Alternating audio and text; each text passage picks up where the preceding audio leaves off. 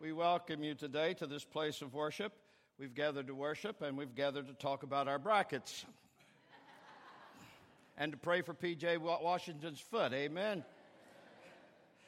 Well, we are here also to study the Word of God, which is the most important. If you're a guest, we welcome you to Burlington Baptist. Thank you for coming today. I stay down front after the service. I'd like to meet you. Come down front and let me meet you and welcome you and then stop by the Welcome Center. They have a gift for you. I think it's a gift card for $50 at Ollie's. So, uh, so stop by, stop by and get it. On Easter is April the 21st, and we will begin our celebration of Easter with a Good Friday communion service on Good Friday at 7 o'clock here. So I hope that you will join us. And it's not too early to think about Easter, which is April the 27th. We will start Easter Day at 7 o'clock with a Burlington Community Sunrise service, and uh, we'll meet on the parking lot of the Justice Center because the Justice Center and their wisdom built it so we couldn't see the sun from our parking lot. So we'll go to their parking lot and. Uh, and have a short sunrise service to celebrate the resurrection of Jesus. Gary Greiser will be our guest soloist, and he will be our guest soloist for the Sunday service uh, as well. Gary and I were talking this week. I said, Gary, this is, this is, I thought about something. Here you grew up in a Burlington Baptist church, and now you're at First Church. And here I was at First Church for 38 years, and now I'm at Burlington Baptist Church. I said, if your mother was alive, she would have something to say about that. And if you knew Mrs. Greiser, you would know she would have something to say about that. So start inviting your friends uh, to come to our Easter services. People want to come to church on Easter, they really do. And if you invite them, they will come. I really believe that, and I've practiced that all these years. So I hope that you'll invite your friends, and we will welcome them with open arms and be glad that you are here. Today we come to the last sermon in the series called Me and My Two Sons. And today we're going to talk about the older brother. What is it with older brothers? How many of you have had an older brother? Whoa, I'm sorry about that. What is it with older brothers? And then next Sunday, I'm going to start a series on heaven. How long has it been since you've heard a series on heaven? I look through my notes, uh, through my sermons files. In all the years that I've been at First Church, I only preached two series of sermons on heaven. I was ashamed of myself. We do not talk enough about heaven. Our sermons today are about how to be happy, how not to worry, how to get along with the in laws, and blah, blah, blah, blah, blah. So we're going to talk about heaven.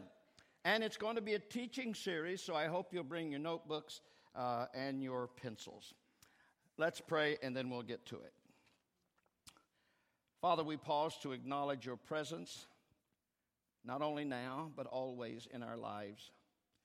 And we acknowledge our deep need to learn how much you love us and how to learn to receive your love.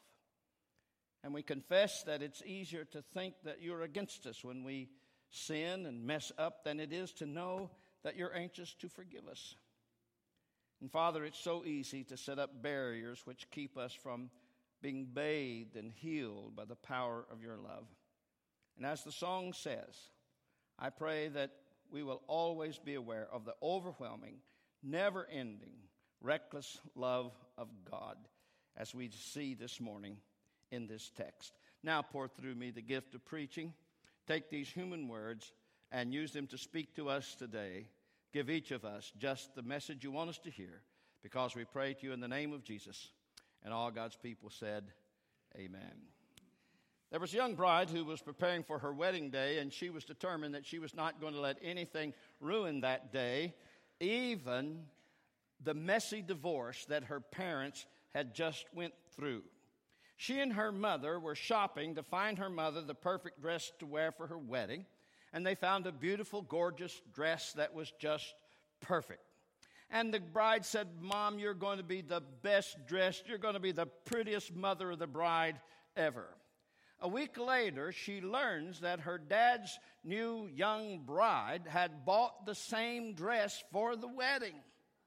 Now, we guys don't understand this at all, but women take this very serious. And so she went to her dad's new bride and she said, My mother bought the same dress, has already bought. Would you consider getting another dress? And she said, I most certainly will not. I look like a million bucks in this dress and I plan to wear it. She told her mother, and her mother said, Honey, don't worry about it. It is your day. It's not my day. It's not about me. So we'll just go shopping and get a different dress.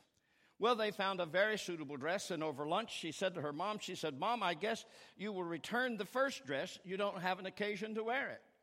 Her mother smiled and said, Oh, but I do have an occasion to wear it. I'm going to wear it to the rehearsal dinner the night before the wedding.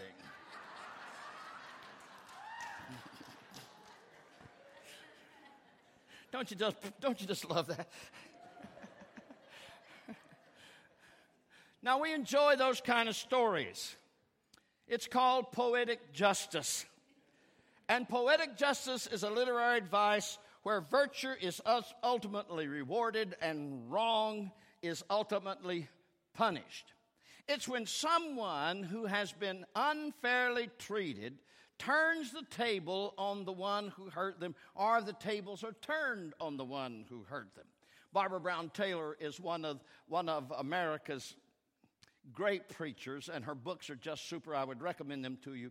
Barbara Brown Taylor says, Then along comes the story of instant forgiveness with no strings attached, and we cannot miss the point that the extravagant love of God both fulfills and violates our sense of what is right. She's right on. Now, that's the problem that Jesus is addressing in the greatest story ever told. Now, Jesus got a lot of criticism, but one of the things he was criticized for, and it was true, that he hung out with bad people. How can a holy man like you run around with such bad, low down scumbags as these people that you eat with? And that's the whole point of the story. It starts this way in Luke 15 1 through 2. Tax collectors and notorious sinners often came to listen to Jesus teach. This made the Pharisees and the teachers of the religious law complain that he was associating with such sinful people, even eating with them. And Jesus tells three wonderful stories to show how God feels about his lost children. See, God wants good people to know that He doesn't consider bad people as worthless. The greatest story ever told is for the benefit of people who think that they are good. Now let's revisit the story. The prodigal boy comes home from the far country.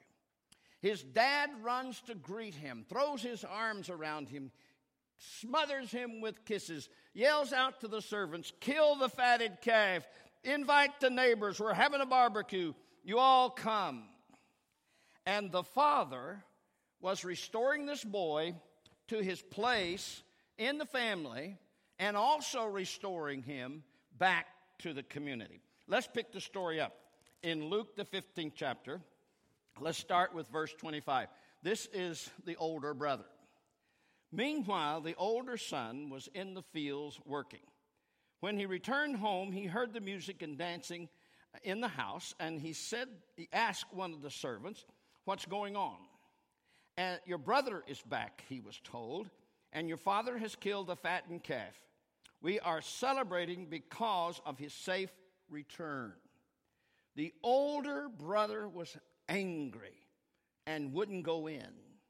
His father came out to him and begged him, but he replied, all these years, I have slaved for you and never once refused to do a single thing you told me to do. And in all the time, you never gave me even one young goat for a feast with my friends. And yet, when this son of yours comes back after squandering your money on prostitutes, you celebrate by killing the fattened calf. And his father said to him, Look, dear son, you have always stayed by me. Everything I have is yours. We had to celebrate this happy day. For your brother was dead and has come back to life. He is lost, but now he is found. Now, the older brother was willing to disgrace his dad in front of that entire community because he was offended at the grace his father showed on the younger brother. What is it with older brothers? Now, let's talk about this older brother syndrome. Is it possible for us to have the older brother spirit? Is it possible for us to have the older brother syndrome? It is. And as we work our way through this story, I want you to remember the more we learn about the older brother, the more we're going to see ourselves, and it's not a pretty picture. I'll tell you that right up front. The more we learn about the older brother, the more we're going to see ourselves. So, what is it with this older brother?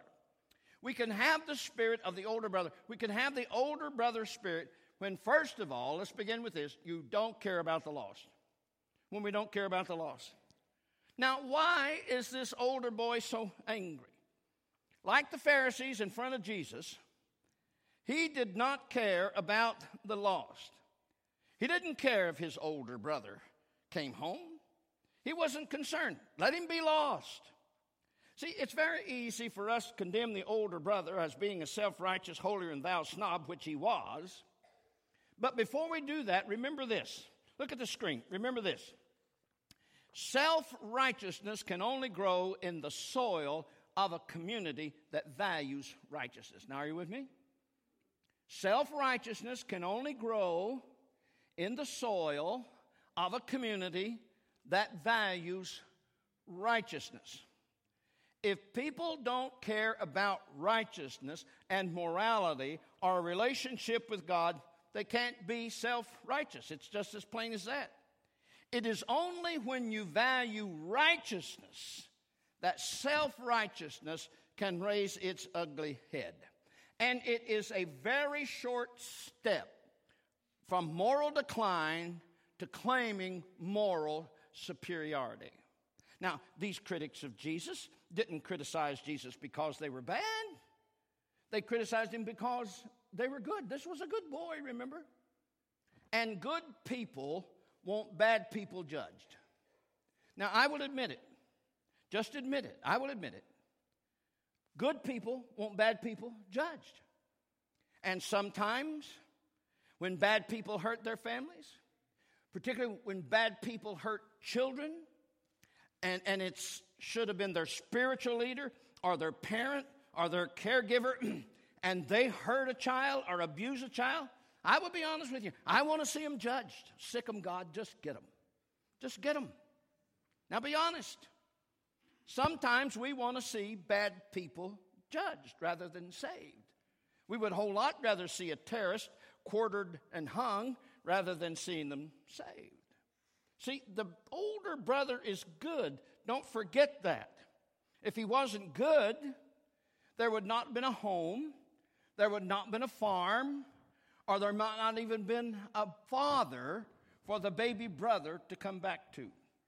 While the baby brother was off in the far country partying, who was at home sweating and plowing and harvesting and taking care of the farm and taking care of the old father.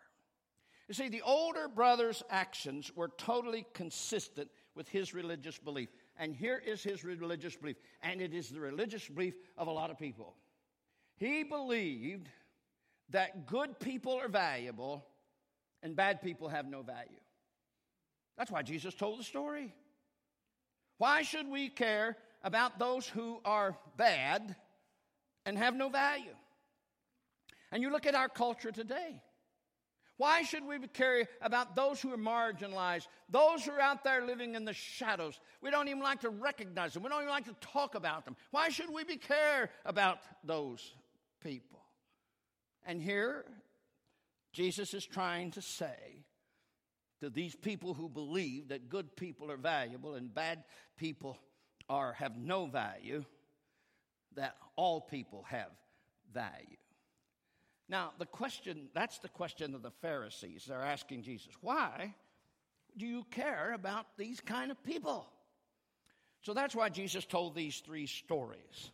And Jesus, boy, he gives a new radical form of righteousness that absolutely took the basket of their religious thought and turned it upside down.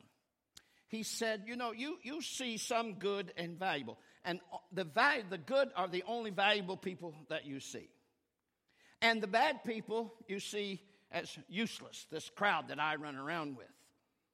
And he says, I say that all people are bad. We're all sinners, but they are valuable. Now, you talk about turning the religious thinking on its head. Jesus is saying to those Pharisees and to us, you have no idea the value God puts on people that you want to throw away, the marginalized people that you don't want to have anything to do with. See, the older brother did not want his younger brother back because he didn't think he was worth it. He did not think he was worth it. Fred Craddock, in his commentary on this, says Jesus even invites his critics to join him and all of heaven in celebrating the finding the lost. This joy, in part for the returned son, is the heart of the gospel. Finding and restoring the lost gives pleasure to God as well as to all who are about God's business. The older brother syndrome raises its head in our lives when we do not care about the lost. Can I challenge you? Please care about the lost. A lost neighbor, a lost child, a lost spouse, a lost coworker. Your golf buddy, Lord knows a lot of them are lost. A lost in law. I have told you before, I'll tell you again, I got this from the bishop. 80, 68% of the people in Boone County go to nobody's church. 68%. 81% of people in Kenton County go to nobody's church. You say, well, Ellie, how in the world do we care about the lost? Start by building a relationship with them. You know, we Christians, we get in our little holy huddle, and that's where we stay. I hope you have some unchurched friends. I've got a couple of pagan friends. They're absolute pagans, but I love them and trying to build a relationship with them that hopefully one day will lead them to Jesus. That's how it's done. Build a relationship with them. And it's so easy to say to them, why don't you come to Burlington Baptist with me once and just check us out? Just check us out. I would surmise that 90% of you are here because you got an invitation come to church. That's the way it is in most churches. So it starts with a relationship with those who are lost. Well, let's go on. We have the older brother syndrome when we resent the cost of the party. now you think about it. Here's dad throwing this expensive party. Who's paying for it? Who's paying for it? Everything that the father owns belongs to the older brother now. And his dad, his brother, older brother, is thinking, well, it wasn't my father's to kill. It wasn't his to kill, it was mine. Look what Barbara Brown Taylor says again. The younger brother came home to live off his brother's inheritance, having spent his own in loose living, and no sooner did the father see him coming down the road than the elder brother's fatted calf was killed and the celebration was on. See, forgiveness always comes at a price. Now, how often have we walked in the older brother's sandals? Someone hurt us. Perhaps it was a family member, a close friend.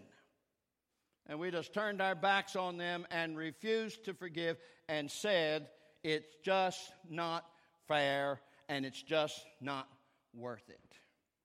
You see, the older brother looks at his father's response to his younger brother, who had caused that dad so much grief, so much heartache, so much disruption in the family. And he said, It's just not fair the way my dad's treating him.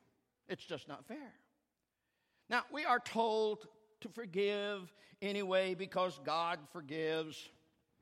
And often we Christians are told, you just suck it up and be concerned about yourself. Uh, uh, don't be concerned about yourself and your needs. Just forgive and forget. Well, I don't know who put forgive and forget together. I don't know who did that because it does a disservice. it does a disservice to both the act of giving forgiveness and the act of receiving forgiveness. Philip Yancey, in his great book, I would recommend it to you, What's So Amazing About Grace, he says this Behind every act of forgiveness is a wound of betrayal, and the pain of being betrayed does not fade easily. See, that wound is so much deeper when someone betrays you and you love them. The older brother had been betrayed by his younger brother, and the resentment ran deep. Now, forgetting does not involve forgetting, forgiving rather, does not involve forgetting so much as it does in releasing the power that wrong has over us and letting go of the resentment. Forgetting, forgetting, forgiving, forgetting. You'll remember it for a long time.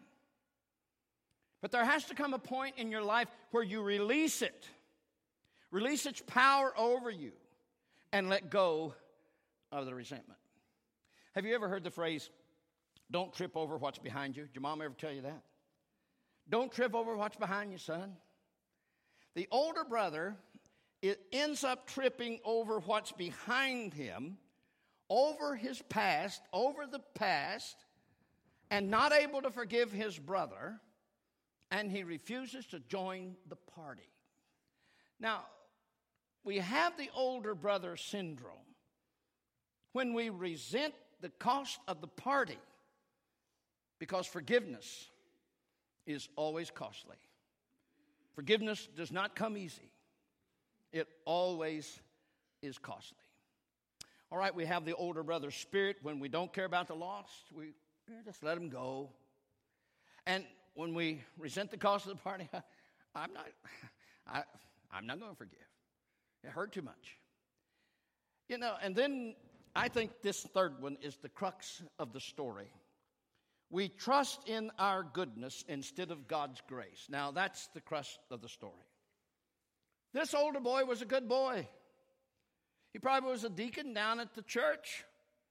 See, he's the kind of boy that you hope your daughter would bring home from college. Certainly don't bring home that younger, that little rebel younger son, no. Bring home a boy like the older boy who's loyal and hardworking.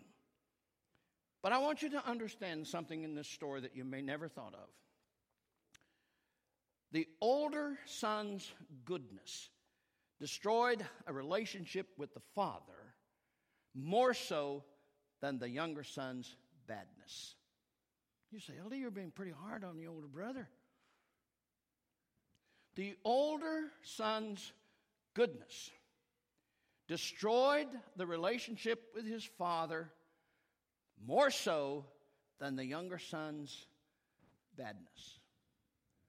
Look, I have been slaving for you all of these years. I've never disobeyed an order of yours, and you never even gave me a goat so that I could celebrate with my friends.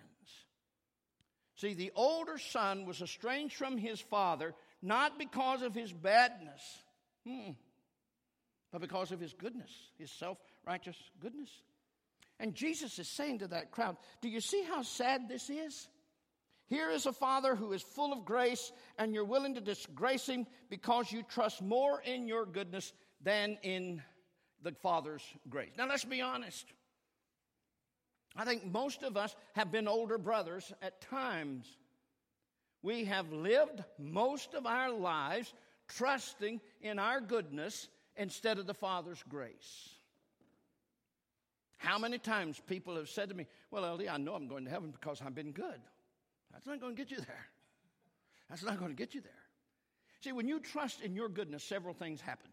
When you trust in your goodness rather than the Father's grace, you know what it does? It makes you judgmental. We set this standard of goodness, and usually it's, it's our opinions. And then when a person doesn't reach that standard, then we write them off. We judge them, write them off. But then I like what Tim Keller says. When we trust in our goodness instead of the Father's grace, it makes us angry. Look what Tim Keller says in his book, The Prodigal God. we see that the elder brother became angry. All of his words are dripping with resentment. The first sign you have received, you have the elder brother spirit, is that when your life doesn't go as you want, you aren't just sorrowful, but look what he says, but deeply angry and bitter. Elder brothers believe if they live a good life, they should get a good life, that God owes them a smooth road if they try very hard to live up to standards. Now, externally, this older brother was a very moral boy, unlike his younger brother. Good. But internally, internally, he was angry. Angry at his dad. I know people who are older than I am, and they're still angry at their parents. Get over it.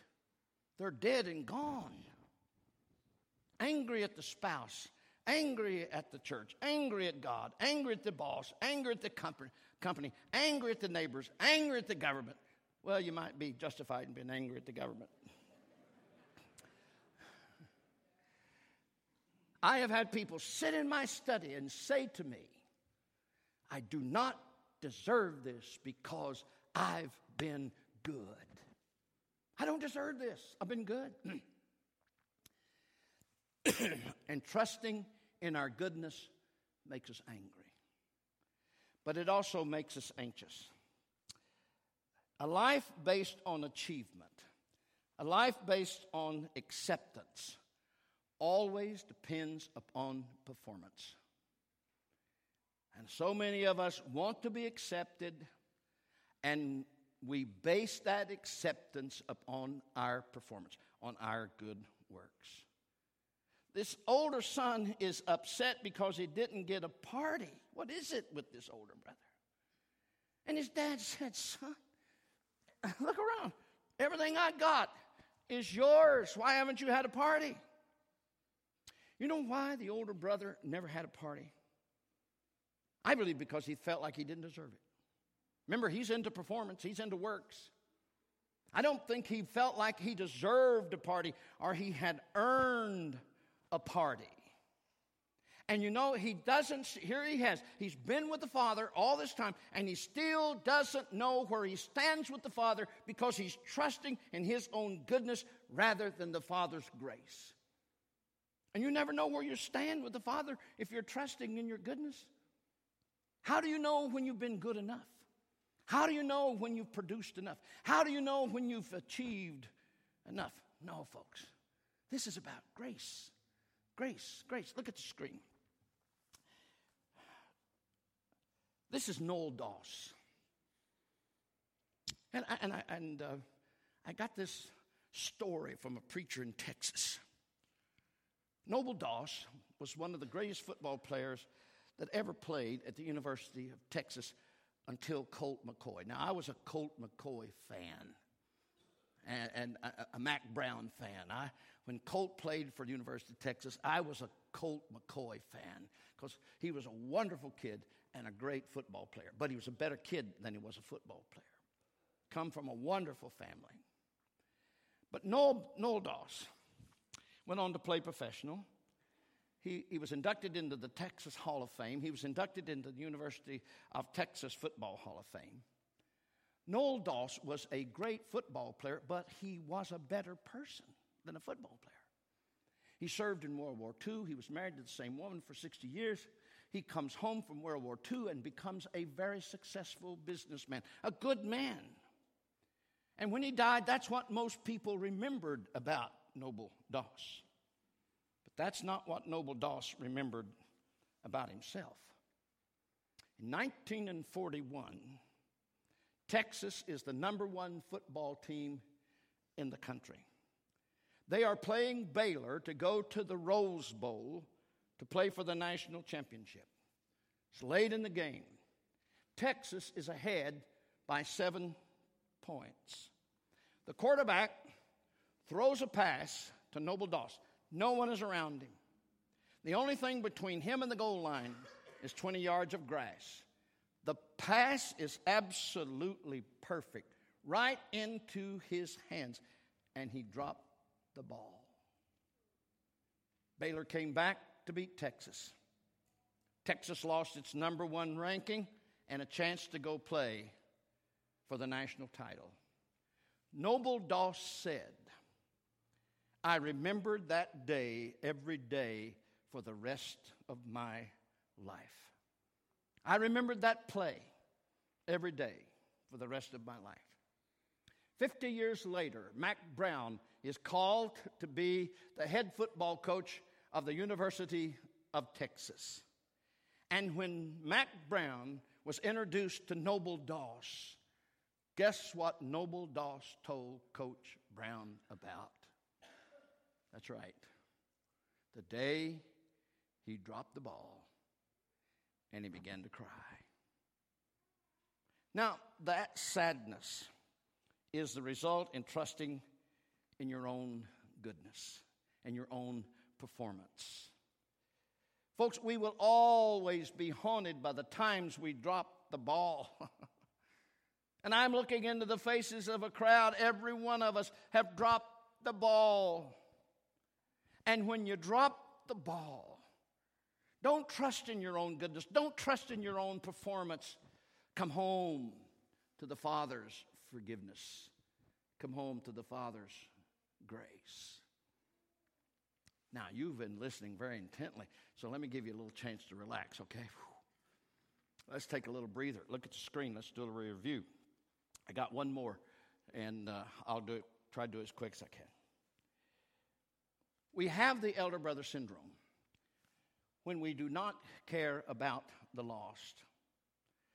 When we resent the cost of the party, forgiveness, messy. I'm like, cost too much, not going to do it. And when we trust in our own goodness, our own works, our own performance, our own morality, rather than the Father's grace. And there's one more. I think we have the elder brother spirit when we accept only the good and the righteous. The younger brother sinned against his father, and I like the way the old King James says it. And he took his journey into the far country, and there wasted his substance with riotous living. I like that word riotous living. Now, I have an idea what riotous living is. and when I was a young man, I thought, wow, I'd love to go into the far country and experience riotous living because I had an idea of what it was. Now, we had an uncle who left the mountains for the far country to experience riotous living, and boy, he did. And he ended up in prison. Sort of ruined it for the rest of us back home.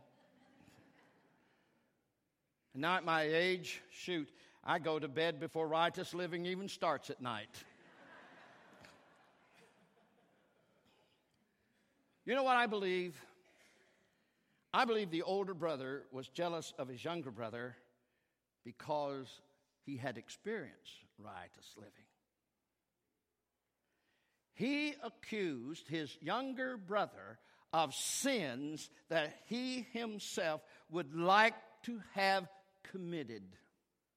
Remember, he's the one who mentioned the prostitutes. So here is this older brother whose rebellion is hidden in his heart, hard hearted, hypocritical. He sinned against his father.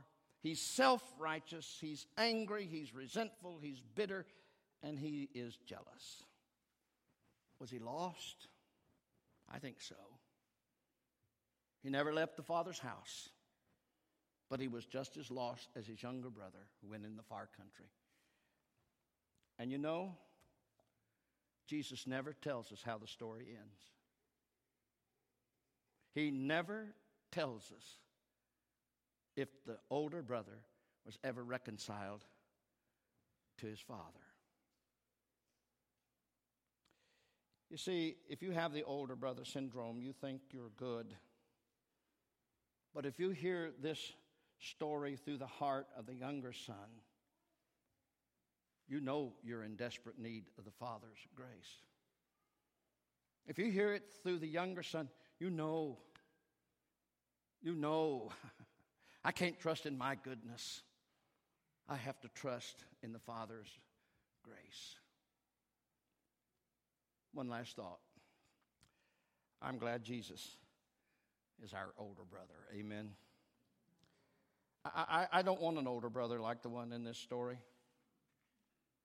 I, I, I need an older brother who'll help me get home. I, I, I, need an older brother who'll help me rejoice. I need an older brother who, who will be forgiving when I drop the ball and I drop the ball and I drop the ball. I need an older brother who makes it possible for me to sit at the Father's table. I need an older brother who invites me to join in the celebration banquet of sinners who repent like us and welcomes the sinners to come and eat at the Father's table. Our older brother paid the price right there. He paid the price right there so that we could come home to the Father's grace, so that we could come home to the Father's goodness, so that one day we could go to the Father's house and the Father and Jesus are going to pitch a party for us like you have never seen. It's called the marriage supper of the Lamb. And all of us repentant sinners are going to gather around the Father's table. Jesus is going to be at the head of the table, and he's going to say, Welcome home. Welcome home. And everybody's invited. It's the greatest story ever told. You've been invited. Don't be the older brother and miss the party. Don't be the older brother and miss the party.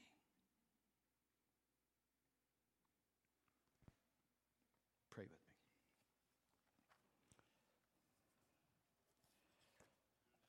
Father, what a great story about how gracious and loving and forgiving you are. Thank you that when we come home from the far country, you're there to welcome us with open arms arms of love, arms of grace. And I pray that if there's one here today who's not accepted you, they will come home to you today. Come home to your love. Come home to your forgiveness. We pray this in the name of Jesus. And all God's people said, Amen. Today we invite you to come home. Come home to the Father's love. Come home to His grace. Come home to His arms of love. Come home to His welcome. If you would like to obey Him in baptism, like we saw this morning, come and make that decision as well. If you would like communion, go to the communion stations, have your time of prayer. You can sit down in the front rows if you like and pray, and then serve yourself and have your quiet time. If you'd like for some of us to pray with you, just come to this altar. If you want to pray by yourself, that's fine. If you want one of us to pray with you, we'll be glad to do that as well. Come home. Come home. Come home. Let's stand and sing.